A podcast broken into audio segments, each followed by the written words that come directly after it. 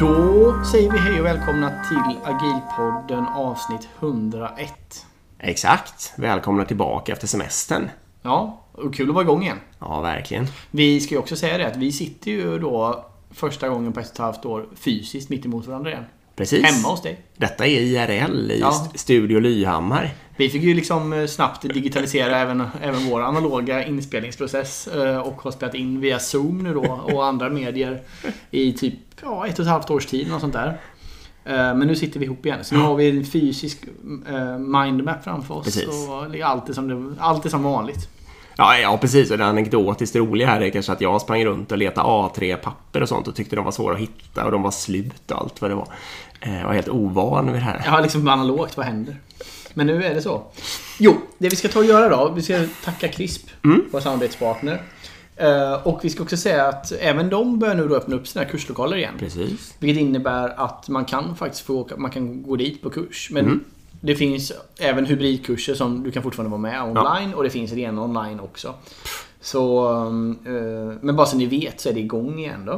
Och sen har de också utökat utbudet så vi rekommenderar skarpt att gå in på kris.se och titta. Men det finns bland annat nya kurser i Kanban, det finns mer produktinriktade kurser. Det finns om professionell coaching. Eh, och så vidare och så vidare. Så in på crisp.se och titta där och så säger vi tack till CRISP.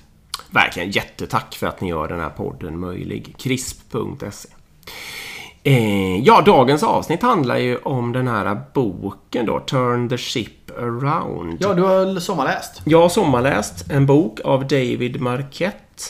Eh, som lite är någon form av eh, referensverk i Servant Leadership eh, liksom. Det är många som Man har hört om det många gånger, Exakt. absolut. Och nu har jag äntligen läst den och den var ju rätt bra då också, eller helt fantastisk. Ja, det var så pass? Ja, Okej. det måste man väl säga. Eh, så Spännande. dagens avsnitt är ju då att jag ska dela några saker som jag har eh, snappat upp i den här boken och du får eh, tycka och kommentera och sånt där på det. Ja, och jag har inte alls läst boken ska sägas då, så jag har ingen aning. Nej, precis. Men du har säkert hört en del av de här grejerna. Ja. Ehm, nej, men han var alltså en framgångsrik um, ubåtskapten då. Som hade jobbat på lite olika ubåtar och förs- han hade varit inne på det här spåret tidigare. Att han kanske, det kanske inte var så bra att ge massa order och, och sådär. Eh, och att han hade provat lite annan ledarstil och det hade inte lyft. Och nu fick han Eh, Han hade utbildat sig för någon viss ubåtstyp och han hade hållit på ett år med det och sen helt plötsligt fick han en tilldelning av en ubåt som var en helt annan typ där han inte kunde någonting. Alltså rent tekniskt kunde mycket mindre. Eh, och så fick han ett halvår på sig då innan de skulle liksom vara battle operational eller vad det nu kan heta eh, och ge sig ut. Ehm, och det var dessutom flottans eh, i absolut eh, sämsta ubåt med sämst stämning, sämst moral och mest problem och whatnot. Ehm, och då, och det, boken handlar ju då om hur han vänder det här liksom till att bli flottans bästa, eller en av de absolut bästa med flest befordringar och såna saker. Eh, De är 135 personer då på den här båten och hans spaning där i början är ju att är, han är en ledare och så är det 134 följare då. Och att de jobbar med det han kallar då den här leader-follower-modellen. Alltså någon ger order och någon annan följer och sådär. Men finns det inte underchefer i det här? Jo, det är klart det gör. Men all, lite hans, som han ser det så tänker inte de själva heller nästan i Nej, just det, för de bara de Exakt. skäller vidare orden så att säga. exakt. Och så vidare. Och i, i, hela boken handlar ju då lite om eh, den här resan, att det både är lätt och svårt. Ibland går det superbra, men att det också liksom är segt att få till förändring och eh, såna här saker. Och i- han, det, det börjar ju med att han samlar ju sina närmaste underchefer då och säger att jag vill göra det här på ett annat sätt. Kan vi göra det på ett annat sätt? De går ju med på det då, men det är ju också livsfarligt för de är ju tränade att kommer ledaren med någon ny idé så reser man sig upp och säger ja. Liksom. Ja. Så det säger liksom inte så himla mycket då. Ehm, han bland de första sakerna, det absolut första jag minns från boken, det är att han går runt den här ubåten för att förstå då. Och det första han skaffar sig är en svinbra ficklampa för det är ofta svårt att se eller liksom sådär. Så han blir på något vis känd. Det blir hans eh, maskot, den där stackars ficklampan. Ja, så han går runt och lyser med den på olika saker. Så här. Och bland det första också som han gör då är att han försöker ställa frågor. Och det han eh, pekar ut där är lite att eh, människor är ju vana att få frågor då tydligen. Men då är de ju vana att någon går runt och kontrollerar. Mm. Det är inte nyfikna frågor. Exakt. Så det han säger då är ju att eh, en av de absolut kraftfullaste ledarskapsmetoderna för att komma igång, det är att ställa nyfikna frågor och på riktigt visa att, att jag vet inte det här, eh, men du kan lära mig, så att säga. Mm. Och, och då får han igång en dialog med alla människor och så vidare. Ehm, men de hade ju då, de hade dålig stämning, de hade mycket tekniska problem. ehm, och de hade då ganska mycket press på sig att bli klar med olika saker i tid. Låter som ett IT, Ja, IT-verksamhet. lite som en liten verksamhet. Ja. Det- Vad ska vi ska vi säga någonting om en sån här ubåt då? Det sitter ju alltså en atomreaktor någonstans i mitten, tror jag. Mm. Den är ju eh, några hundra meter lång, tror jag, hela alltet. Eh, den går bäst under ytan. Ehm, och, det, och människor är ju då bra på olika saker, förstås. Och det ju, finns ju reaktormänniskor då som är bra på framdrivning och sådana som är bra på att navigera. Sådana som är bra på de där vapnen och det är kärnvapen då. Två sorter, typ. Alltså torpeder och att man kan skicka iväg missiler. Ehm, sådär. Och han lovar sig själv också ganska tidigt att han inte ska säga någon mera order. Eh, utom om de ska avfyra vapnen. Mm. Och då tänker han att, för att om man avfyrar vapnen så kommer det, kan det dö en massa människor och då vill han inte lägga det på någon annan då, utan det tycker han är hans jobb och sådär. Så liksom det, det säger han ju till alla. Mm. Eh, men samtidigt så har han ju då det här dilemmat att man kan inte heller kanske... Eh, och det har jag märkt från min servant leadership också. För att min, en sån här reflex som man ofta har, och det kan, jag vet inte om du har tänkt på det här också, men det är så här, ja men gör som du vill kanske jag säger. Eller eh, lös det, ni får fixa sånt där. Det leder inte heller till att människor... Nej, skakar Erik på huvudet här. Det syns inte i podcast. Nej. Det leder ju inte liksom heller till att, att, det, att det händer något för människor eller att man lär dem att komma längre själva. Om man börjar med en väldigt sån hierarkisk organisation eh, så blir det ofta ganska dåligt. Och det var kanske det som var hans tidigare misslyckade försök också. Precis, jag tror det är ett vanligt missförstånd kring servant leadership Ja. eller agilt ledarskap eller vad vi nu väljer att kalla det. Ehm, att, nej men vadå, det, som chef ska man vara lite skön och säga ja till allt och distribuera alla beslut och Ja. allting. Det är inte alls det det handlar om. Nej. Ehm, men det är lättare, det, det är många, jag har fått en fördom emot mig många gånger att jaha men vadå? Ska alla chefer bara springa runt och vara sköna? Ehm, och inte göra någonting ungefär. Det är inte det det handlar om. Alltså jag, jag tror ju på chefer som, eh, om vi återkopplar till det här att, eh, gå runt och ställa nyfikna frågor också. Att om du som hög chef går ner i din organisation och ställer frågor och folk reagerar på det, då är du inte tillräckligt närvarande. Alltså det, ska vara ett naturligt element att du är där som chef. Oberoende av om du är första eller andra chef. Oberoende om du är VD, det spelar ingen roll. Det ska inte vara konstigt att du är där.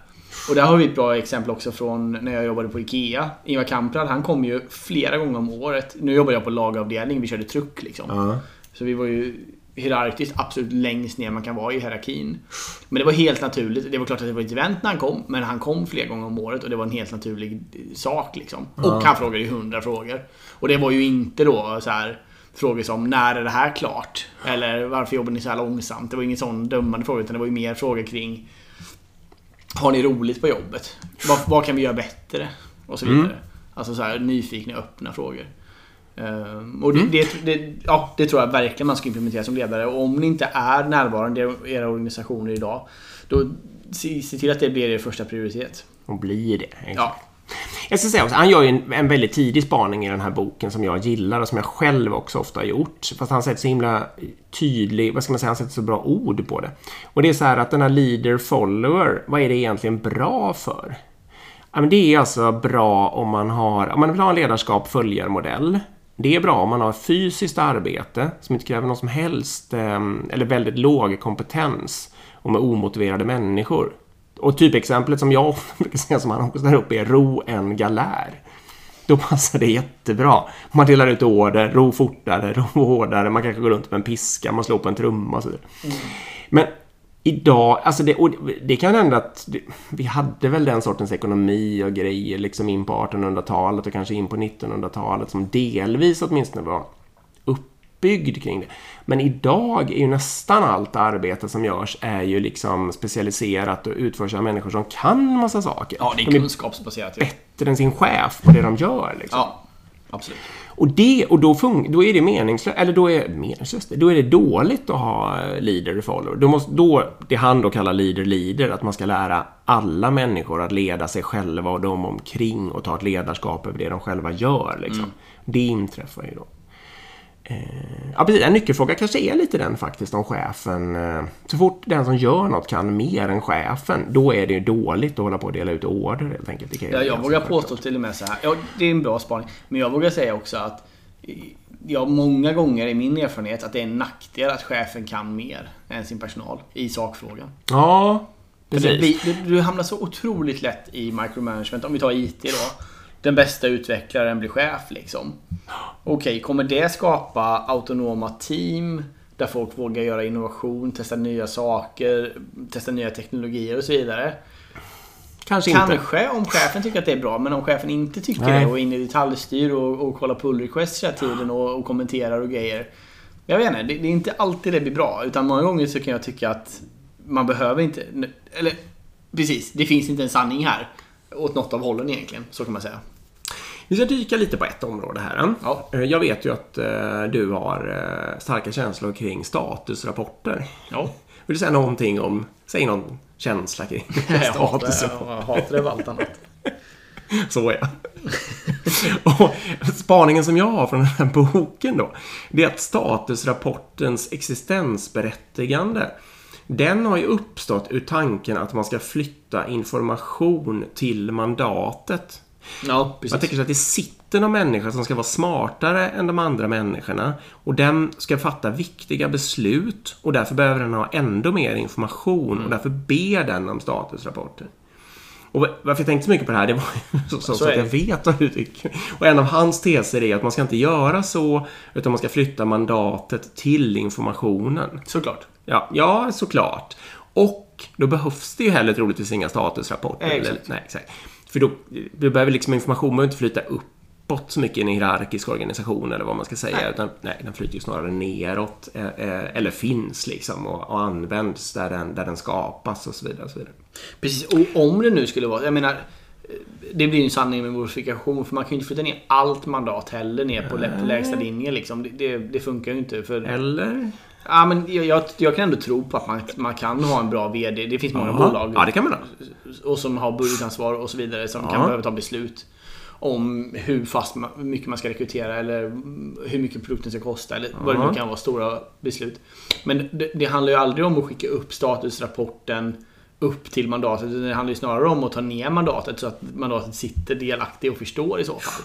Ja. Är, liksom, är på plats och, och sätter sig in i och jobbar med de här människorna som, som har ansvar för att ta fram de här sakerna.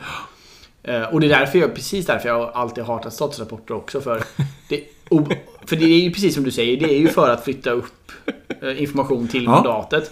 Men det går liksom inte, det går inte, i alla fall inte i en värld där man arbetar med IT-system och komplexa saker. Det går aldrig fånga det i text Nej. liksom. Så att det på något sätt kan ge hela kontexten för att Nej, fatta ett nej. Utan det blir ju bara en, en, en tusendel Ja. av liksom kontexten. Och det är ju att fatta beslut bara på den kontexten utan vidare kunskap är ju bara vansinne. Ja, ja, ja. ja. Så därför, Absolut. Så Mm. lösning, alltså vill man lösa grundproblemet så vägra skriv statusrapport. Ja, Som jag gjort. Det är ett bra tips. minns. Exakt. Ja, du har ju lyckats med det hela din karriär. Jag har aldrig skrivit det. Toyota har ju en princip, eh, gå och se med egna ögon och så vidare. Alltså chefer får inte sitta ja, och så vidare. Nej, det finns ju tusen eh, varianter på det. Det jag är på väg till är så här, att en av de första sakerna som han då, som började skapa den här förändringen, det var att de tittade på vad, eh, vad har vi problem med här? Ett av de största problemen de hade var eh, godkännande av eh, permission, heter det väl på svenska antagligen, alltså att vara ledig. Eh, och det var ju väldigt högt som det, de besluten skulle fattas. Och de människorna som fattade de besluten hade ju eh, in, visste ju inte behovet, så att säga. Alltså de, de kunde inte veta vem som behövde vara ledig, av vilken anledning. Och de kunde heller inte veta vilka vaktscheman och alltihopa då som alltså i detalj liksom hur det där vaktschemat skulle skapas, hur många människor som behövdes och hur mycket ledighet och vem som kan göra vad åt något. Nej, precis. Eh, så ett av de absolut första sakerna de gjorde var att skicka ner det beslutet då till en mycket lägre nivå och då skapade det givetvis en massa oro och det här kommer inte gå, det kommer beviljas alldeles för mycket ledighet och bara det där, det där. Liksom. Och det som, han, som utkristalliserar sig då i hans teori kring det här, det är lite att det är två... Man kan dela in sån här... Alltså problemet om att delegera kan man dela in i två huvudkategorier. Mm. Det ena är kunskap, eller teknisk kunskap, kompetens. Eh, och det andra är om man känner till riktningen för hela organisationen. Mm. Det här stämmer väldigt mycket med så som jag själv tänker också.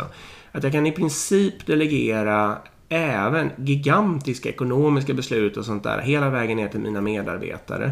Givet att de begriper vart vi är på väg eh, och att de har förstått hela, alltså hur mycket intäkter har vi, hur mycket kostnader har vi och hur påverkar de här ekonomiska besluten som jag skulle kunna fatta eh, helheten så att säga. Om jag då har anställt rätt människor då kommer de ju att fatta kloka beslut. Alltså även om de fick skriva på för hela firman så att säga. Kommer de inte, göra, kommer inte liksom sänka den eller... Nej, ja, det fattar jag. Eh, och han kallar ju det här då för competence och clarity och det är två liksom ledord som han jobbar väldigt mycket med då. Eh, just för att man ska kunna delegera beslut väldigt långt ner så måste man se till att människor eh, förstår och att de förstår riktningen. Vad är det liksom, vart är vi på väg och så vidare. Det är egentligen ingenting konstigt men, men eh, och väldigt liksom viktigt att peka ut det. Precis, men här har vi samma sak igen. Eh, otroligt vanligt, i alla fall det jag ser ut i organisationer. Det är typ semesterschema. Att Ja. det ska sitta någon chef med något Excel-ark och samla in liksom. Jag vägrar röra Ja, det. Det måste vara teamets ansvar att ta hand om det. Och om vi nu fastnar i en situation där vi säger att vi måste ha bemanning över hela sommaren och vi saknar två veckor. Det, då, då, då, får man ju, det, då är det enda du ska göra som chef det är att visualisera det för dina team och säga att Kolla nu har vi två veckor som inte är täckta. Det är mindre bra. Vi behöver ha, om, vi nu, om det nu är så fall, vi måste ha personal under hela. Hur kan vi råda om? Ja. Och så låt dem autonomt lösa det. Tvinga inte in Excel-sheets och sitta och, sitta och kontrolla det där. För det, du tror att du skapar värde, men du gör inte det. Du, du gör inte det, jag lovar dig. Nej, om man skapar något sånt här beteende liksom. För det här har vi i den organisationen som jag jobbar. Det blir, då, för då blir det lite så här först till kvarnartat eller ja men bra, då skriver jag snabbt in allt jag skulle vilja vara ledig och försöker markera mig tidigt här. Så Ja, att det är kanske, in, kanske de andra inte gör det och så vidare. Så tänker jag på mitt eget privatliv och så vidare. Och, så Ja. vidare. Eh, och sen sitter det ju då någon, det är ju någon som börjar jaga så här påminna, nu ska Ja. semesterlistorna vara Ja. godkända Nej, så- och så ska det datum olika och det- hierarkiska. Nej, det här, det, nu är det avstannat. Det är ingen som tjatar på mig längre om det där i och för sig. Liksom, och det har väl avstannat lite. Ja. Men alltså för Men- fem men det eller tio kommer- år sedan, men det nej, det var helt crazy. Ja, det kommer. Det, det, det kommer varje år en sån där lista som jag måste döda. Det, så är det. Jag tycker att själva listan är ju en okej visualisering, så den kan man ju alltid använda. Jo, absolut. Men, men just det här du vet att ja, men nu ska vi skicka ut den här som chefer och den ska in och så vidare. Hinner jag med min gräsklipparanekdot här också? Ja, kör. Ja, det, det, vi har ju just för, för den anspelar lite på det här just att det är så otroligt lätt att man fastnar i det här med semesterlistor och sånt. Och, och då tänker man så här, okej, men vi- då ska vi inte ha ett Excel-ark om det här, utan vi kanske ska ha ett system. Mm. Där man ska kunna automatisera det här och så vidare. Och då blir det, eh, som jag märkte nu, att hemma hos Hemma där jag bor så har vi en gemensam yta där, där vi kan låna gemensamma verktyg, till exempel en gräsklippare. Och då var det ju första gången vi bodde där då, alltså alla var nyinflyttade, det var nyproduktion. Så blev det ju så då att vi fick upp olika listor på väggen för att boka de här systemen. Och det pratades om att bygga appar eller köpa ett bokningssystem. sätta upp en iPad på väggen, du vet, som man kan klicka i. Och, du vet, allt det här liksom. Som, som man teoretiskt skulle kunna ha. iPad på väggen var det så här roligast av allt. För att, Ja, det hade i min förra BRF. ja, men om man ändå är där, då kan man ju då kan man på riktigt ha ett papper. Eller? Ja, precis. Men fördelen då var att man kunde komma åt det här bokningssystemet från andra enheter också. Ja, Ja, men gå dit. Ah, okej, okej. Ja, det var väldigt teoretiskt. Ja, ja. Jag vet. Men det som i alla fall, till poängen och det som hände i år, det var att av någon anledning så glömde, eller ingen satte upp något schema. Och det funkar hur bra som helst. Ja. Aldrig funkat bättre. Så det innebar liksom att, okej, bästa lösningen i det här fallet, det var att inte ha någonting överhuvudtaget. Och det, det var ju svårt att förutse kanske. Men, Kanske. men det absolut, jo men det kan det vara. Ja. Men, men det absolut Ja, det men- viktigaste här är ju att man måste börja med den lättaste, Ja. absolut lättaste övningen som finns. Och sen får problemen uppkomma och när Ja. problemen uppkommer löser man dem. Ja. Det finns inget värre än chefer som sitter i ett rum och gissar på problem som ska uppkomma och sen försöker lösa problemen innan de finns. För då skapar man administration, man skapar massor med waste, man skapar ja, bara skräp. Ja, det är liksom. jättevanligt. Och semesterlistan är ett exempel på det. Ja, jo, det jag är helt övertygad om att om ni testar att skita i det en sommar och bara inte ens visualisera, ingen, bara låt det vara. Så kommer det säkert lösa sig automatiskt att ja, men det är alltid någon som vill jobba och någon kan ta det där och vi är någon här och så vidare. Och så bara är det löst liksom. Så man har sparat in ot- otaligt antal timmar och krångel. Ja, det är väldigt speciellt. Ja, nu ska jag sluta ranta om det. Nej, det är bra. Men det har något. Absolut. Eh, jag ska fortsätta lite på det här med order och sånt där. Eh, för det var inte heller... Eh, man behöver kommunikation då, så att säga. Även om man inte ska ge order. Och då hittade han, eller möjligtvis de, på det här systemet man säger I intend to. Så då om man, när någon tänker att nu ska jag agera här, då så säger den så här I intend to turn the ship 20 degrees north, liksom, eller vad det nu är för någonting. Jag alla som är eventuellt är militärer och eller kaptener får ursäkta mig. Eh, och då så säger då stod, kanske, om han stod bredvid då så sa han very well. Eh, bara som att visa att eh, det låter som en bra idé så att säga. Eh, och han har eh, också möjlighet att ställa kontrollfrågor då och så vidare. Så att säga. Men han godkänner inte direkt det hela, men man ser att man har honom med sig. Och det jobbar de väldigt mycket med. Då. En vidareutveckling av det var så här att de gjorde någon övning. De skulle simulera att de främre höjdrodren var helt ur funktion, tror jag. Eh, Det sitter liksom som, tänk dig som flygplansvingar som man kan köra ubåten upp och ner helt enkelt. Ja. Eh, De kör för full fart i ganska högt upp och så lägger de där av eh, och de bara låtsas stänger av dem. Och då får, fortsätter ubåten, då dyker den tydligen. Liksom. Det är det naturliga beteendet om inte de slutar funka. Och då var det någon då som skulle... Då ska man balansera det här med de här tankarna istället. Så man ska göra den lätt och tung bak och fram på något smart sätt. Så att den levlar ut efter en bit. Då, liksom. Eh, och med motorstyrkan. Så man liksom inte ja, sjunker för djupt och har kontroll. Och, och då var det en eh, person då som var, körde ubåten och David själv satt och bet sig i tungan då. Han tyckte att han visste vad man skulle, nu måste du trycka på den här knappen, nu måste jag göra det, nu måste jag göra det. Och då var det någonting som höll på att bli för sent och den här personen var jättenervös och vågade inte be om hjälp och det hade helt enkelt låst sig. Den frågade ingenting. Eller Vanligt. vanligt. Och då tänkte han den här övningen kommer gå åt skogen men jag tänker hålla tyst i alla fall. Eh, Men, och det som händer då är att en, en ändå mer underlydande, den sträcker sig bara, den lägger bara handen på det här reglaget som det är dags att dra i, men gör ingenting.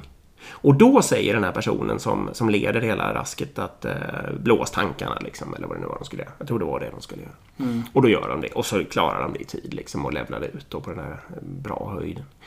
Och efter det så inser de det att det är också en ganska bra metod att en- fortsättning på det här I intend to, det är att man hela tiden eh, eh, visar fysiskt vad man har tänkt att göra för någonting fast inte gör det förrän någon annan eh, liksom, som ska bestämma eller som koordinerar det hela faktiskt säger att den gör det. Och så jobbar de vidare med det så de får ett, liksom ett väldigt fys... Eh, vad ska man säga? Väldigt visuellt. Eh, både det talade språket är väldigt tydligt och målat och även då att de använder gester och liksom saker i rummet och sånt där. Mm. De har ju också, när de, att, för det finns liksom, egentligen finns det olika sådana här sätt som man ska uttrycka sig på. Då. Att olika, alltså det heter olika saker och så ska man säga på ett exakt sätt. Och så märkte de att det där är ganska dåligt för människor för att de ska förstå. Och då släppte de bara det och sa att nej, men man får uttrycka sig på vanlig engelska då liksom. Så att så det ska bli så tydligt som möjligt och inte liksom så korrekt som möjligt. Precis. Och det kom de ju långt. Alltså Där- det hjälpte ju också till. Där kommer vi in på akronymer inom IT-världen till exempel. Ja. Ja, jag försöker ju. Herregud vad jag sliter med det. Ja, och då bara kort vad akronym. Akronym är ju förkortning Mm. och många gånger företagsspecifikt. Alltså man, man säger typ eh, eh, F, FFs och så står det för Fleet, Fleet System. Alltså något sånt där liksom. Och det är något internt system som någon har byggt någon gång i tiden då liksom. Och sen så blir det liksom en grej. Och sen så blir det ett företag så har man helt plötsligt 200 eller man har 400 eller man har 500 sådana här akronymer i företaget. Eh, och det gör att onboardingprocessen blir sjukt svår. Ehm, det blir alltså helt omöjligt för nya folk att lära sig och det blir någon elitism i att den som kan mest av de här akronymerna vinner och så vidare. Och det skapar en dålig kultur. Liksom. Verkligen. Eh, och det är väl just det de hittar här också, att kommunikationen blir svårare. Det är svårt för folk att förstå. Och de, är dumma och redundanta och sådär. Hade du någon, var det Elon Musk Ja. eller någon med raket? Ja, precis. Det var någon spaning där som vi har dragit någon annan gång. Ja, alltså det där hände mig senast igår. Då satt jag och skrev anteckningar från ITs eh, ledningsgrupp som, och de är tillgängliga för hela min organisation. Och dels vet jag ju det här därför att vi har pratat om det och så. Men jag har också fått den återkopplingen liksom att trots att jag försöker att vakta mig för det där alltså, så har jag fått, folk har sagt att du använder för mycket förkortningar. Och då så ska, höll jag på att skriva eh, ITB och CPIT. Men då, liksom, då bet jag mig själv i fingret då får man säga. Sådär. Och, skrev, och det betyder alltså IT board. IT använder det tycker jag är en okej förkortning. Ja, det får man säga. Precis, ja, det skulle nog Elon Som Musk CD-skiva. Man behöver inte Ja. säga... Men eh, IT board och eh, cross process IT meeting betyder det då liksom. Mm. Och då skrev jag ut det. Och trots att, och det, jag tänkte, jag satt, det, var ju, det är ju många ord liksom och de där anteckningarna är ju jättekompakta. Ja. Men eh, det tänkte jag, nej, jag ska fan inte bli så. Ja. Nej, det är bra. Mm, tack. Eh, ja, order input. Um, ge ej ord. Just en annan grej är ju så här som hänger ihop med det här med order och instruktioner är att ehm, han jobbar ju mycket med att han hela tiden ber om input. Eh, det använder jag faktiskt också. Jag kan nog lärt mig lite av den här boken. Igår så satt vi och pratade om eh, mm, ja, men kompetensförsörjning och konsulter och sånt där i min ledningsgrupp då. Eh, och så kände jag ju det att jag har en stark åsikt om det här. Jaha. Ja, men då bet jag mig också i tungan och tänkte att jag ska inte skicka ut det nu som en halv order. Utan då verkligen började fråga runt vad alla tyckte istället. Och det ger ju, det, alltså allt det här som man alltid tjatar om. Eh, att olika perspektiv och diversity skapar Ja. ett bättre slutresultat. Det är ju så himla sant när man väl får lite fart på det. För det var ju andra människor som hade tänkt på fler saker än vad jag, än om jag bara hade sagt vad jag tyckte på en gång. Ja, okej. liksom. Ja, ja. Det är bra. Jo, precis. Jo, men det, är så här, det lå- det låter självklart, men det är svårt i prakt- i praktiken. Ja, det kan vara svårt i praktiken. Precis. Ehm, han sliter mycket med att skapa en lärande organisation. Det tar ett tag innan han inser liksom vikten av det. För i början är det så himla mycket praktiska problem. Men efter ett tag då så inser de ju det på något sätt att eh, om de har det som dogm nästan, liksom, alltså som, som eh, övergripande ledord, att alla alltid ska lära sig något. Då blir varenda sån här eh, Alltså varenda inspektion eller revision och sånt där är ett tillfälle att lära sig vartenda misstag. Ehm, alltså då, de lyckades jobba upp någon slags positiv känsla kring allting sånt där som, ofta, som man ofta har negativa känslor kring annars. Ehm, förutom rena såna här saker att de peppade människor att ta en bachelor eh, i engineering och sånt där eh, på sin fria tid med, med de bara satt och hade tråkigt och hjälpte dem liksom med studiematerial och sånt där. Ehm, så fick jag liksom en himla, och det visar sig också då, för det är många, just många av de här blev ju sen eh, befordrade och sånt där och det beror ju liksom på att de hade den lärande kulturen att människor blev väldigt mycket bättre hela tiden. Det är också någonting man borde kopiera till sin egen organisation. Ska jag ta några? Jag ska bara säga Ja, det. säg, skjut in. Jag, Jag kanske bara- pratar för mycket. Nej, det är ingen fara. Men jag ska bara säga det just kring lärande där att jag tror många gånger man tänker fel som organisation. Man tänker så här, okej vi måste ha större kursutbud eller kursbudget liksom. Ja, varje person får gå på kurs för 40 000 kronor om året. Nu har vi en lärande organisation. Det är inte alls det det handlar om. Det handlar ju om snarare om att införa så mycket hackweeks som möjligt eller hackdays. Att tillåta och skapa kulturen av att nu vill jag kolla på YouTube i tre timmar Ja. med arbetstid och låta någon göra Exakt. det. Och också att man inte behöver tabba undan när en chef kommer eller någon annan medarbetare kommer för att man sitter och kollar på YouTube. Ehm, Jag kollar själv på YouTube över en timme idag. Det är, det är ju såklart jobb, jobbgrej man kollar på. Man kollar inte på någon, någon bloggare som, som reser. Men, men det är ju för att lära mig nya saker och, och utöka liksom min kunskap. Och få in det elementet tror jag är otroligt viktigt. Verkligen. Nu när du ändå pratar om YouTube så passar jag på att nämna det då att han har ju också gjort roliga YouTube-klipp, David Marquette. Eh, Så googla, eller eh, sök på det på YouTube och då är det är rolig grafik och det finns eh, alltså så här 10 minuter långt och så. Så om ni inte orkar läsa boken men vill få en väldigt grundläggande känsla för det här. Förutom att lyssna på det här avsnittet så kan det vara en bra idé. Ja, smart. Det är alltså mer effektivt än att lyssna på det här tim- timmeslånga babblet. Jo, vi, ta- vi tar någon av de här. Jag ska, jag ska ta en, någon av de här anekdoterna. Ja. Ehm, vi kan ta till exempel, ska man lyda order? Mm. Tycker du man ska lyda order jämt? Absolut inte. Nej, Det är ju rätt svar då. Eh, då ska de hämta upp, det är, det är övning, men det är ändå ganska skarpt. De är ute någonstans i är det Afrikas kust eller något. De ska hämta upp ett sånt där SEAL-team som ska komma i ribbåtar som har gjort något uppdrag liksom. Och så simulerar man ju då att det kan komma fiende, alltså flygvapen och sånt där. Mm. Och så ska de då så nära som möjligt komma upp, hämta dem där och ner igen på kortast möjligt. Mm. Och så han, eh, allting går bra, han sitter och övervakar i det här kontrollrummet, det rasslar på och så helt plötsligt då så ser han så här att eh, vi är på väg åt, eh, det här, vi, vi är på väg att köra upp över för grunt vatten, vänd liksom. Mm. Och då säger han det, stanna eller bromsa, liksom vänd eller något sånt där. Kör åt andra hållet. Eh, och då den här närmast underlydande då, eh, som sitter där liksom och har kontrollen, tittar på den. Det är liksom en sån här fryst en och en halv sekund eller någonting. Det är väldigt tidskritiskt här också. Mm. Eh, och, och sen kommer det då, No sir, you're wrong. Eh, och då får man tänka på att det här är ju alltså en, det är inte en svensk myskontext. Utan det här är ju en amerikansk militär. Och de har ju extre, i skarpa lägen då så är de extremt att man ska lyda order. Det ska fortsätta. Men, men den här underlydaren, han är ju då tvärsäker. Och eh, det Marquette själv har tänkt fel i är ju att ubåten åker baklänges. De håller på att backa in så här. Och han tänker som att de åkte framåt. Mm. Och han har vänt alltihopa fel i sitt eget huvud. 180 eh, grader liksom. Så mm. allting var, övningen gick ju perfekt då. Eh, och den här vägrar lyda orden, säger att du är fel och börjar förklara varför och fortsätter åt det där hållet och de plockar upp SIL-teamet och åker, åker ut. Liksom. Mm.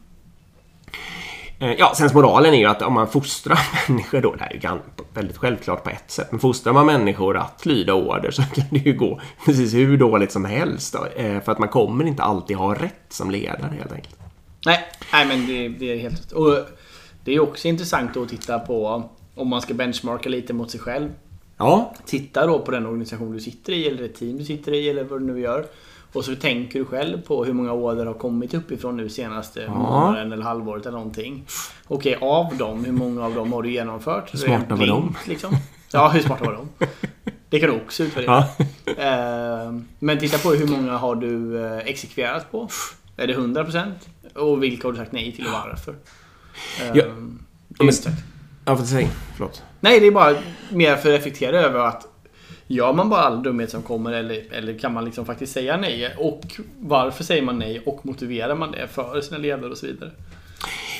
En personlig så här äh, reflektion som jag gör här, äh, det är ju, jag vet mycket väl, och det, var, det gäller ju han här också i flera case. Det var, vad som är väldigt lätt, det är att jag är för otålig. Jag vet hur, vad som skulle vara fiffigast att göra och då kan jag dela ut order eller ganska tydligt peka ut den riktningen bara för att jag tänker att det här behöver inte ta för lång tid. Jag ska tänka, alltså bara gör som jag säger. Jag vet ju redan svaret. Liksom. Mm.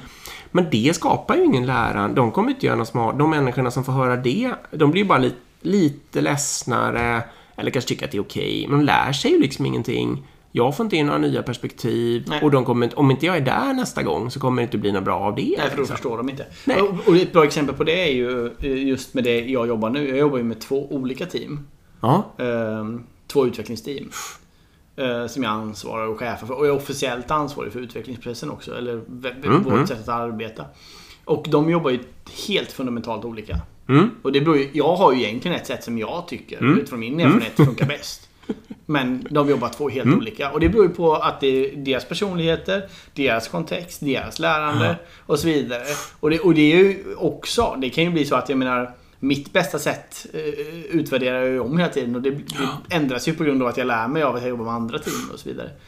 Uh, så det är också en sån här ganska bra reality check kan jag tycka. Att om du har infört samma sak överallt. Mm. Eller samma one-on-one-samtal med dina eh, mm. chefer eller dina underlydande. Eller Mall. vad nu är. Mall, mm. precis. eh, samma arbetssätt i, samma, i flera olika team och så vidare. Dags att börja se upp. Nu, jag hoppar vidare. Gör det. Eh, processer, vad tycker du om det? Nej, jag gillar ju principer bättre än processer. ja, du gillar principer. Men tycker du, kan man ha processer och så? Eller, vad är, har du tänkt på vad som är viktigt om man har processer? Nej, men alltså det blir ju några grundläggande... Det är klart man kan ha processer. Alltså till exempel att man kanske inte skulle behöva ha kring lönesättning så är det klart att det finns skönt om det blir någorlunda standardiserat. Ja. För man vill lägga minimalt med tid på det.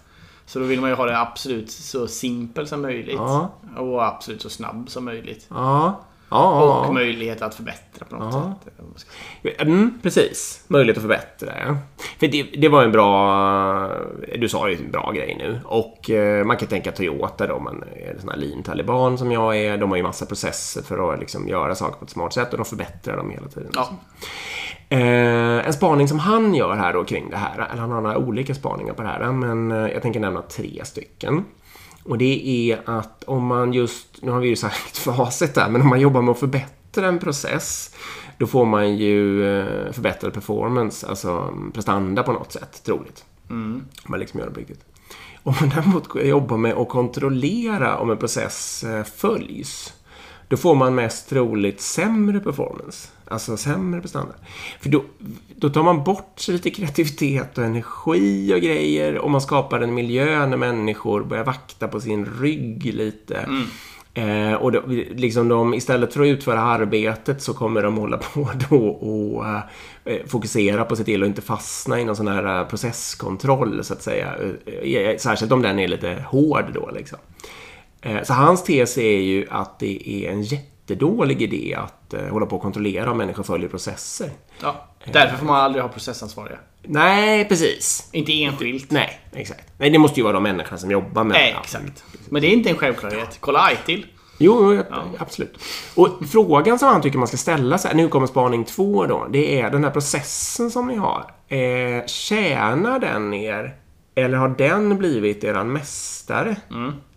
Det tycker jag var ett ganska smart sätt att tänka. För jag där med någon process och jag tycker, och vad skönt, som du sa, vad skönt att det finns en löneprocess här. Jag vet, det kommer vid det här datumet Ja. och jag vet, det är lite procenter hit och dit och lite hur jag ska tänka och whatnot. Liksom. Ja, då är ju den, eh, den it's serving you. Liksom. Ja, precis. Underlättar. Exakt. Men om det däremot är som du säger, någon ITIL-process och jag har lite ångest över hur jag ska kunna uppfylla de här olika stegen och ja, whatnot. Ja, och det liksom. sitter någon hård person där du ska Exakt. klicka i olika saker. Och, ja. och kontrollera men så vidare. Då har ju själva processen som sådan blivit master och den tjänar oss inte alls. Och det skulle vara bättre att bara kasta den ut med badvattnet och ha ingenting istället. Liksom. Ja, det är Det är åter gräsklipparschemat där. Precis. Sen har han, här kan vi också ha en anekdot. De hade brandövning. Eh, och sen så ropar han då i högtalaren. Det brinner liksom i sektor si och så. Och då ska man ju då... eh, På en ubåt är det ju jättedåligt med brand. För det är små utrymmen, lite syre och så. Eh, Så allting går ut på att man ska mm, släcka inom två minuter då. För då klarar man sig oftast liksom. eh, har- Har någon tänkt ut. Eh, och då finns det ju en process för då ska de, de här och de här människorna ska ta den där och den där slangen och sätta i den så och så och springa dit och dit och åt något. Liksom. Eh, och, och så kollade de vad som hände då. Jag kommer inte ihåg om de, jag tror de inte hann på två minuter. Men framförallt så satt ju då ett helt gäng och käkade eller något sånt där i rummet bredvid. Som bara satt kvar. Eh, och inte gjorde någonting. Och så frågade han ju då efteråt, jaha, varför gjorde ni inte? Ja, men inte vi, utan det är de här som har den här befattningen eller som har den vakten eller vad det var då som ska göra det här. Ja, varför då? Ja, för vi hade lika gärna kunnat ligga och sova. Ja, men ni låg ju inte och sov. Nej, men nu processen är gjord så. Och vad han kommer fram till där är ju då att om man har sådana saker, som brand till exempel, då ska man ju inte hålla på och spesa hur. Utan då ska man ju bara spesa så här uh, kortast möjliga tid. Eh, gör vad som behövs. Och så får alla människor tänka själva. Och då istället så skulle de där människorna som bara satt där inse att rummet är ju branden bredvid, vi har en brandpost här. Och så bara tjopp tjopp så hade det tagit 30 sekunder liksom. Och det tror jag är ganska vanligt att man fast, liksom, det finns spesat hur det ska göras. Så tar det bort all kreativitet. Ja, det gör ju processer dödar ju all form av innovation och kreativitet. Skulle jag säga. Va- va- Hur går det för oss? Nej, men jag har en till på det här Ja. också. De hade... eh, Det här med att gå in och ta supplies är ju en stor fråga då liksom. Så hade de missat ett sånt eh, supply. Eh, ofta spelar det ingen roll, men i det här fallet så var det något som läckte hydraulolja. Eh, så det gick liksom åt jättemycket mer hydraulolja än vanligt. Eh, och då skulle de kanske eventuellt behöva gå in extra liksom för att bunkra. Bunkra heter det på svenska. Eh, och det där gruvade han sig lite för då. Men då visste alla människor på båten om det här. Och då så var det en ny eh, rekyt, men som ändå liksom hade så förstått hur, hur man gör på den här båten. Ehm, och de sa att ingen hade någon bra lösning på det här och eh, det skulle vara liksom någon form av prestigeförlust och dåligt liksom att behöva gå in och hämta hydrauloljan bara i någon hamn. Då, så. Ja.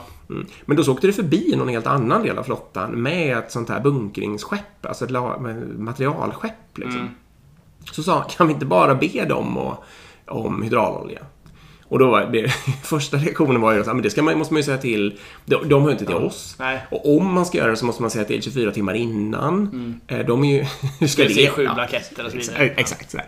Men, men idén var ju, han fattade ju det då att idén är ju för bra. Så vi ropar ju liksom och eh, frågar. Det vi kan inte låta det här tillfället gå så händerna liksom. Eh, och då var det ju någon kreativ kapten på den andra båten som tyckte klart ni ska ha hydraulolja. Eh, förresten är det några som behöver tandvård eller någon annan eh, sjukvård så har ju vi läkare här. Eh, förresten är det något annat ni behöver. Eh, men det är bråttom för att vi kommer, vi måste ju hänga på resten av våran del av flottan. Liksom. De rörde sig på något sätt. Eh, ja men bra, vi har ju vi har några ribbåtar här.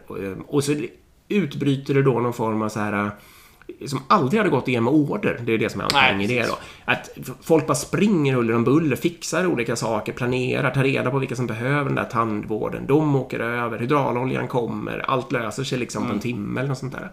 De kommer tillbaka. Det blir innovation ju. Eller? Exakt. Ja, i, eller så här löst liksom. Var ju på något sätt. Precis. Som man då aldrig hade kunnat ha om man inte hade haft det här äh, servant leadership eller leader leader-modellen. Liksom. Nej precis, för det kan man också tänka på i en vanlig organisation. Så är det ju många gånger så att när du stöter på ett problem som ett team. Det är också väldigt intressant att observera. Vad händer när ett team stöter på problem? Och är det att de kommer till dig som chef eller produktchef eller vad det nu är så har ni ju antagligen inte lyckats fullt ut. Det, det beror ju på såklart. Alltså, Transparensen vill man ju ha där och man vill veta om det. Men själva lösningen ska inte behöva, behöva vandra i hierarkin. Utan det måste vandra direkt mellan de som skapar värdet liksom. Så precis helt rätt här. Att de såg en, en, eh, en möjlighet och de tog möjligheten och löste massor med problem. Skulle de löst det där i en process eller, eller via chefslager så hade det aldrig hänt. Nej, för då hade du varit där, det skulle vi ha tänkt på för 23 timmar Ja, sedan. liksom hela det. Alltså, det hade ju verkligen gått. Och hade det varit att han skulle ge order, du, du tar den båt, du ställer dig där. Nej. Du, alltså, nej, precis. Då hade det ju tagit fem timmar det där som de Ja. gjorde lite tjopp tjopp en stund. Och så. Men det är återigen om man tittar på eh, evenemang utanför jobb liksom. Alltså vi är åtta personer som ska träffas och äta mat eller vi- är nio personer som ska, gå- som ska åka på en resa och så vidare. Det är otroligt sällan det funkar så att en bara dirigerar. Nej. En säger så här, ja, nu är det så här, du gör det här. Så funkar det inte utan nu ska jag faktiskt åka på en sån till helgen och där är det massor med gemensamt. Vi behöver toalettpapper. Ja. Vi är tio personer som har hyrt ett hus liksom. Och vi behöver lakan, och vi behöver mat och frukost och så har olika behov och allting. Men med så vi löser, vi löser det ju som ett, ett, en grupp. Vi har ju skapat en kommunikationskanal. Där vi löser det här liksom. Att Ja. om jag tar på mig det här, kan någon tänka sig att köpa det här? Ja, det gör jag och det här och så fixar vi det här. Det är ju så man löser problem. Det är helt onaturligt att sätta en, en chef som ska delegera. Nej, men precis. Nej, det är smart där. Och det är smart att han visar att det funkar även i en sån, en, liksom, sån eh, Extrem miljö, extrem liksom. miljö Mm. som en uh, atomubåt. Liksom. Ehm, nu ska vi se, jag ska ta, no, ska ta någon liten sak här till. Om man ska belöna, eller det hände en grej då förresten. Vi säger så här. De skulle igenom en kanal. Eh, det är läskigt att åka genom kanaler. Ehm, och då tänkte de så här, vad som strategi att vi tar rygg på en oljetanker, för de rensar oftast vägen. Folk flyttar sig över dem liksom. Så ligger något, något visst antal sjömil bakom den så kommer vi också komma igen. Och då kanalen måste man vara i ytläge, så står de i ytläge, han står på bryggan. Eh, så plötsligt så skriker han, eh, typ som av vakten eller spaningen då på något sätt så här eh, full backemaskin och, och gira liksom. Eh, och han fattar inte alls varför, man stoppar inte heller. Eh, och då visar det sig att det som har hänt är att det är en boxering som har korsat deras väg. Så det är liksom någon sån här, eh, alltså det är en fiskebåt som boxerar en annan fiskebåt eller sånt där. Och de har dåligt med lanterner, svårt att fatta vad som händer. Och de håller på att köra rakt över den där och skapa en olycka. Då, liksom. Ehm, och dels har han ju lyckats med massa saker då, för de vågar ta de här besluten själva i realtid och så vidare. så vidare. Då rusar han ner, eller liksom, då, situationen lugnar väl sig. De kommer igång igen, fortsätter så här. Men, men mer eller mindre på en gång då. Så det här teamet som har gjort den här manövern, de har gått ner och satt sig och käkat frukost. För de ska sen gå och lägga sig antagligen. Eller sånt där. Eh, Då går han och hämtar någon, eh, en medalj som man kan dela ut för någonting. I, och så går han och delar, ger den framför ögonen på alla de andra människorna. Eh, och hans tes här är att om man ska belöna saker så kan man inte, man kan inte hålla på och samla det i någon form, alltså efteråt, så att man får det här sex månader senare när alla har glömt och sådär. Utan då ska man göra det där och då för att skapa den här fantastiska känslan av att här lönar det sig på riktigt att göra bra grejer. Eh, det tycker jag är ganska... Det, det har jag inte tänkt på så himla mycket själv faktiskt. Nej, skeptisk. Ja, aha, okej, säg. Nej, men det är lite så här, du vet, månadens anställd grej liksom. Ja, fast det, här, det är ju lite att man tvingar fram att det måste vara en i månaden. Ja. Oh, jag, jag får ta en sak till. Får jag ta en sak till? Ja. Sen ska du få vara skeptisk. Han pratar om man against nature. Eh, Man ska inte belöna... För många har ju så här den ja, men månadens anställd eller de 10% bästa får en bonus och sånt där skit. Liksom. Hans tes är att man ska inte jobba så, man ska jobba mot fysiska eh, saker. Alla som klarar det här under två minuter eh, får bonus. Eller alla som olika saker. Liksom. Eller den, ja. För då får man inte den här tävlings... eh, Vad ska man säga? Då, är det på rikt, Det blir mera på riktigt och det är mera för att uppfylla alltså, saker som är verkligt viktiga. Och inte att man hela tiden bara ska hålla på och vara minst... Alltså liksom... Vet du, vad ska man säga? Slå de andra och sånt där. Eh, nu får du... Mm. Du är skeptisk. Ja, du är skeptisk till det också. Ja, men lite. Jag kan tycka det. Ehm, alltså jag tycker i så fall ska det vara symboliska saker, inte något av värde. Ja, medaljen var nog symbolisk. Ja. Men han pratar även om bonusar i och för sig. Ja, det ställer jag mig, ställer jag mig mer skeptisk till. Jag tycker ju då att det, det ska vara mer på kollektiv basis i så fall. Det är kanske svårare att jämföra också med vår industri. Men, men det, jag tycker att det ska vara på kollektiv basis. Eh, alltså inte, inte nödvändigtvis löneökningar liksom. Men just sådana här små bonusar vad det är. Sen tycker jag absolut man ska, man ska fira framgång. Så jag menar, köp tårta, köp ballonger. Sådana saker Ja. som är roligt liksom. Men som inte har något finansiellt värde. För att fira att man har gjort en release eller man har löst en bugg eller vad det nu är. Eller man har gjort något extra bra. Eh, Men just att, att koppla det till vad man tjänar ser jag många risker med. Nej, jag förstår vad du menar. Men medaljen var nog mera som en tårta i och för sig. I vår industri. Ja, liksom. precis. Men, men det, det är väl jättebra. Nej, så att, och han säger ju också det då att man kan ju vilja ha Alltså, man kan ju vilja skapa tävling mellan människor, men då är det Mm. bättre att bara visualisera hur bra det går för alla andra. För då får man en gamification av alltihopa Exakt. utan att eh, det finns ingenting direkt kopplat till det och ingen kommer direkt att skälla på det om det råkar vara sämst. Men man kan ändå kolla själv och vakta och förstå, ah, hur lyckas de göra det där på Mm. liksom, under 10 meter eller på 7 minuter och sånt där. Ja, det ska vi också försöka. Och så vidare. Mm. Ja, kanske var en självklarhet. Nej, men det... Eh, tror du att det är bra eller dåligt om det är mycket eh, bass, alltså mummel i kontrollrummet? Det är antagligen bra. Att det är mycket mummel? Ja, exakt. För det var en av de såna här sakerna som man kollar på. Om det är helt knäpptyst i kontrollrummet, det är dåligt. Då ser ingen vet vad de ska göra. Nej, men- Ingen vågar säga något. Och ingen liksom förbättrar sig eller lär sig någonting. Utan alla bara sitter och är oroliga. Och för troligtvis sitter en då kanske med Svarte Petter och är tvungen att ta något beslut. Och han får ingen hjälp överhuvudtaget. Nej, och det är samma, precis samma sak mot stand-up. Ja, Eller ledningsgruppsmöte, eller vad det nu är. Är det tyst så är det ofta, då är det ofta ett icke-funktionellt team. Ehm, De råkade ut för att det var en... De råkade ut för en som deserterade faktiskt. Ja, Sled Dog hette han. jaha. Jag vet inte. Jag tror han hette så faktiskt. Eh, Så att en morgon när de har kommit fram till någon hamn så får han höra att Sled, och han vet vem Sled Dog är och han vet att han är smart och duktig. Och så får han höra att han har sagt eh, I fuck this shit och gått av båten. Eh, ja, vad ska man göra då? Lät han vara bara. Ja, just det. Bra, Erik. Nej, för då är ju de här militärernas reflex är ju då han ska straffas. Ja. Och om man inte straffar honom så kommer alla andra också göra så här åt något. Då, liksom. Men han har ju lite is i magen då, alltså Marquette, så han börjar ju ta reda på vad som har hänt lite. Ehm, på något vis lyckas han få reda på fakta då att... Eh, eller om det är så här förresten, att det börjar med att han... Vad är, vad är Sled Dog liksom? Är det ingen som vet? Eh, fast han är troligtvis kvar på den här militäranläggningen. Eh, och då blir jag så här, ha, ska jag liksom beställa hit honom då? man ska säga. Men det skulle också kunna känna att kunna skapa lite dåliga. Så det slutar med att han går själv och tänker jag ska leta upp Sled. Han bara går ut ja, och går iväg och frågar. Och då visar det sig att Sled Dog har gått raka vägen till det här logementet och bett om ett rum och gått och lagt sig och sov. Så då går han dit, väcker honom och frågar vad som har hänt. Och då har han varit 36 timmar utan sömn. Mm. Eh, så då får han reda på lite fakta av honom själv. Sen går han tillbaka då och börjar borra lite där. Hur kunde det bli så här då? Ja, då hängde ju det... Och, och, och sen kommer då strafffrågan och då säger han nej, inget straff. Ehm, och mer eller mindre bestämmer det själv. Och så säger alla då att det kommer aldrig gå, vi kommer få massa deserteringar. Och sen visar det sig att det var den sista de någonsin hade liksom, under hans ledarskap där. Ehm, och vad det här också leder fram till är att han då borrar i varför är det 36 timmar utan sömn. Liksom. Och då visar det sig att det är då är såna här vaktposter och det är ett visst antal människor som har dem. Och eh, då föll hela det där pusslet ut på ett sånt sätt att det fattades en massa så han blev tvungen att stå där i 36 timmar. Eh, och då, då tycker Marquette, men herregud hur många gånger har inte jag sagt liksom att ni borde kunna lösa det här? För att alltså du, du, du och du som är högre i rang och så här, ni har ju också den här kompetensen, varför ställer ni inte det här själva? Och så vidare, och så vidare.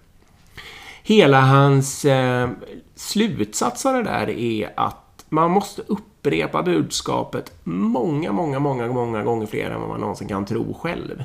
För att det ska gå igenom. Och sen satte han en bild på insidan av sin egen dörr eh, på en hund som man ska lära sig att sätta sig. Och så är det åtta bilder när man säger sitt och så på den nionde så sätter sig hunden. Och sen gick han runt under resten av sin karriär på, på den där ubåten och påminde sig om att han ska tjata om alla sådana här huvudbudskap. Ja. Nej men det är väl sant. Man kan väl säga en gång och sen tro att det sitter liksom. Det är ju en kultur Nej. man måste bygga, det tar tid. Ja. Och det var ju också så när han började fråga då, men varför han inte tänkt på det här, då höll ju alla kanske lite med och så. Eh, liksom att han, det var ingen som sa, det har du aldrig sagt liksom. Nej. Men det var det här att de hade liksom inte lärt sig att tänka det riktigt hela vägen, utan de hade bara på något teoret, och ingen hade riktigt tänkt på att Okej, den här lite halvt underordnade sled dog, liksom, hur går det för han? Nej precis. Nej. Ehm, så. Men, men när, när, när det väl var visualiserat, då var det ju så himla självklart att vi, klart man skulle delat upp det arbetet och det är klart det fanns andra liksom i verkligheten som kunde göra det. Så. Ja, nu ska vi se. Jag är... vad- Ska vi börja runda av? Jag tror det.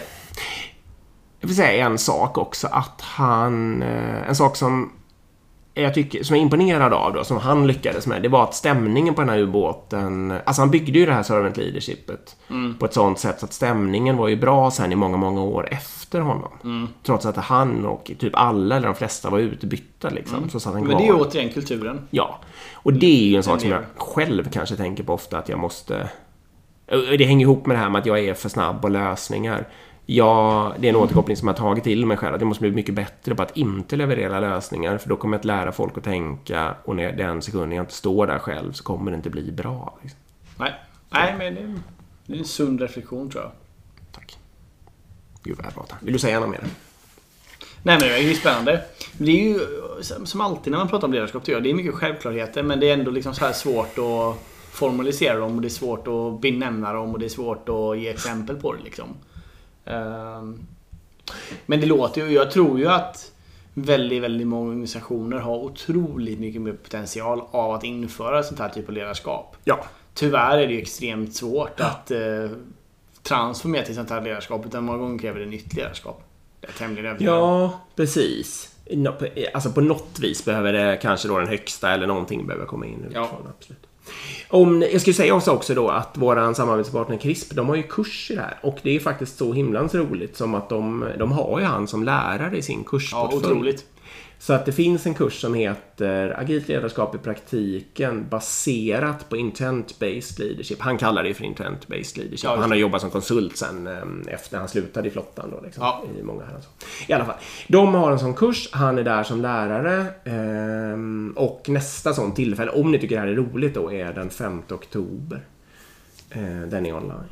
Ja. Det kan vara bra att veta. Ja, verkligen. Jättebra. Vi får se. Vi funderade ju direkt på om man skulle kunna få han som gäst. Vi får se om, Ja, vi får väl se. om det kan landa eller inte. Då måste vi ha massor med ubåtsskämt redo bara. det löser vi. Klart vi Okej, ja, men då ska vi så här. Då tackar vi Chris. Ja, tack CRISP. Och sen så säger vi också att vill ni eh, oss någonting så är det som vanligt agilpodden.gmail.com Eller följ oss på agilpodden på Instagram. Exakt. tack till alla som lyssnar. Ja, tusen tack. Kul att vara igång igen. Ja. Ha det bra. Yes. Hej.